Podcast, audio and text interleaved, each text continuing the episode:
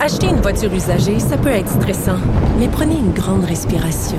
Et imaginez-vous avec un rapport d'historique de véhicule Carfax Canada qui peut vous signaler les accidents antérieurs, les rappels et plus encore. Carfax Canada. Achetez l'esprit tranquille. La Banque Q est reconnue pour faire valoir vos avoirs sans vous les prendre. Mais quand vous pensez à votre premier compte bancaire, tu sais, dans le temps à l'école, vous faisiez vos dépôts avec vos scènes dans la petite enveloppe.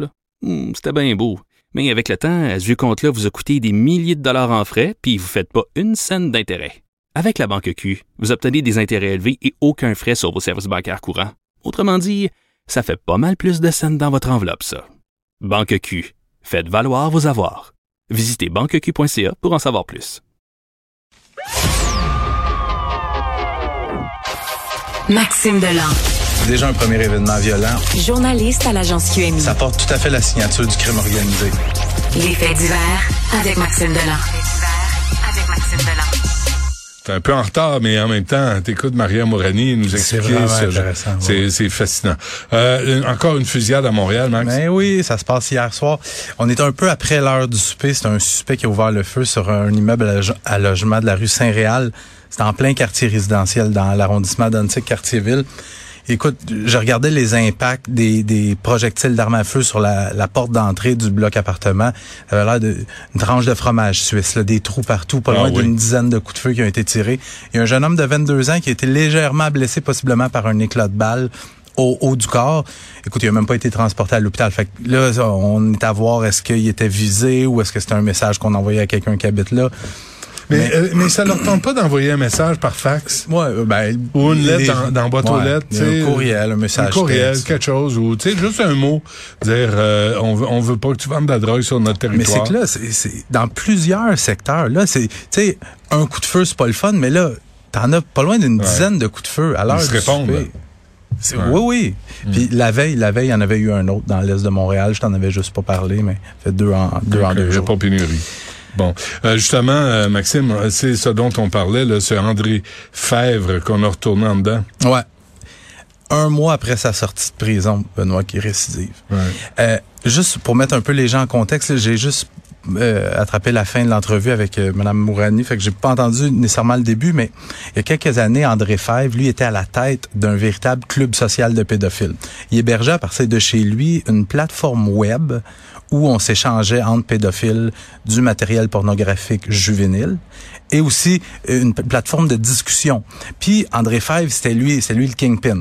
Euh, c'était lui qui donnait des conseils à ses adeptes, là, comment comment trouver des enfants, comment Les les, aborder, attirer, comment ouais. ouais. comment les meilleurs endroits pour en trouver, comment les manipuler pour réussir à abuser d'eux autres. Trop de cul. Euh, puis je t'entendais tantôt, il a euh, t'es bon en mathématiques Benoît, il a eu il a pogné 12 ans de prison. En Lui, il est 2020. arrêté en 2016, condamné en 2020. Le problème, c'est qu'il a fait de la détention préventive. Puis la détention préventive, chaque journée compte pour une journée et demie. Ça marche encore, ça. Ça marche Je encore. pensais que ça avait été aboli. Non.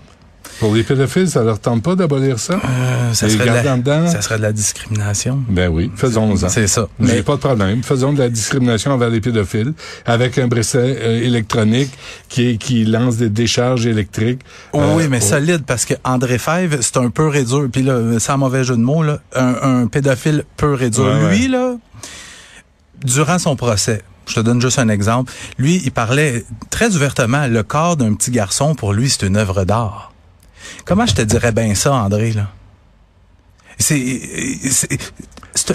T'as vu où, ma claque tu sais, puis pour lui là, lui il est convaincu que c'est acceptable la pédophilie et que la pédophilie, Benoît, c'est une orientation sexuelle. Tout ça pour dire que lui il est libéré aux deux tiers, euh, il est libéré d'office aux deux tiers de sa peine. Ça fait un mois qu'il est en liberté. Il se présente dans une salle d'urgence à Montréal et à, à cet endroit-là, il y a un jeune dans la salle d'attente. Il a 19 ans, mais selon la commission, des libérations conditionnelles du Canada, dans son dans sa décision, on apprend que le jeune a l'air de 16-17. Et André Fèvre essaie de le séduire, mais pas pendant 15 minutes, pendant 6 heures. Il essaie de le séduire et il suit. Le jeune change de place et il va s'asseoir à côté. Il suit même jusqu'aux toilettes. Il l'attend à, sa- à la sortie des toilettes. Il donne son numéro de téléphone. Et à un moment donné, le médecin appelle André Fèvre et là, c'est là que le jeune a regardé sur Internet. C'était qui, tu sais, c'était qui. Et là, il comprend André Fèvre, un pédophile notoire. Là, il a avisé la police. Et là, on a révoqué la, libé- la libération d'office d'André Fèvre. On l'a ramené en dedans. Mais Benoît, c'est la... il traite, lui? Lui, il a le droit à, de la- à des traitements de santé gratuits?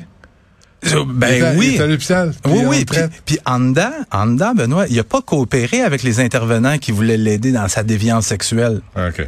Euh, pa- euh, fini avec euh, la fillette de 9 ans, hein, s'il te plaît, Maxime.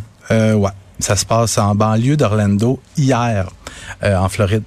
Il y a un meurtre d'une femme de 20 ans, une femme qui se fait tuer par balle. Euh, il y a une équipe de journalistes de la télévision locale qui se présente sur place pour couvrir le meurtre. Donc, il y a un journaliste, son caméraman, et à un moment donné, sorti de nulle part, il y a un gars qui arrive et qui tire le journaliste, tire le caméraman. Le journaliste meurt, le caméraman est blessé, et pour une raison complètement inconnue, le suspect entre dans une maison voisine, tire sur la mère, tire sur la fillette de 9 ans. Ah, vraiment. La fillette est morte. La mère, par miracle, a pas été blessée. Le suspect est arrêté, un jeune de 19 ans. Ça va bien aux États-Unis, Benoît. Aussi, Ça hein. va bien. Parfait. Maxime Delan, merci. À demain. À demain.